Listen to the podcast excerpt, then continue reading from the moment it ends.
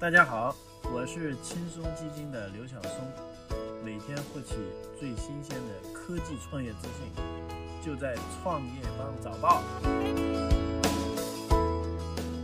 欢迎收听创业邦早报。创业是一种信仰，科技创业资讯尽在创业邦。今天是二零一八年十月二十五号，星期四，我们一起来关注今天的重要讯息。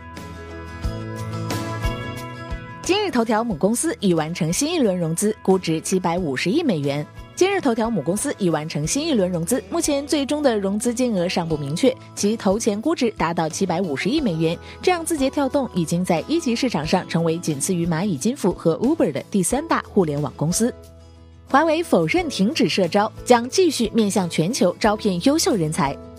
针对昨日关于华为内部发文停止社招的消息，华为回应称将持续开放，面向全球吸收优秀人才，在公司新愿景下推进业务不断发展。华为方面表示，员工是华为的宝贵财富，过去三十年，正是广大员工的奋斗造就了华为，让其成长成一家拥有十八万员工、服务一百七十多个国家与地区客户的全球化公司。马蜂窝融资原已接近尾声，腾讯领投，估值二十亿美元。据悉，马蜂窝在三个月以前开始进行本轮融资，领投方为腾讯，投后估值二十亿美元。高湖资本担任融资顾问，一位接近交易人士表示，抄袭风波对估值影响不大，但在舆论高压之下，关于是否影响到估值及融资进程，记者询问了十位投资人，其中有六位认为不会受到影响，三位认为会有影响，一位持中立态度。支付宝发布十周年报告，已为三百余城市近五亿人提供服务。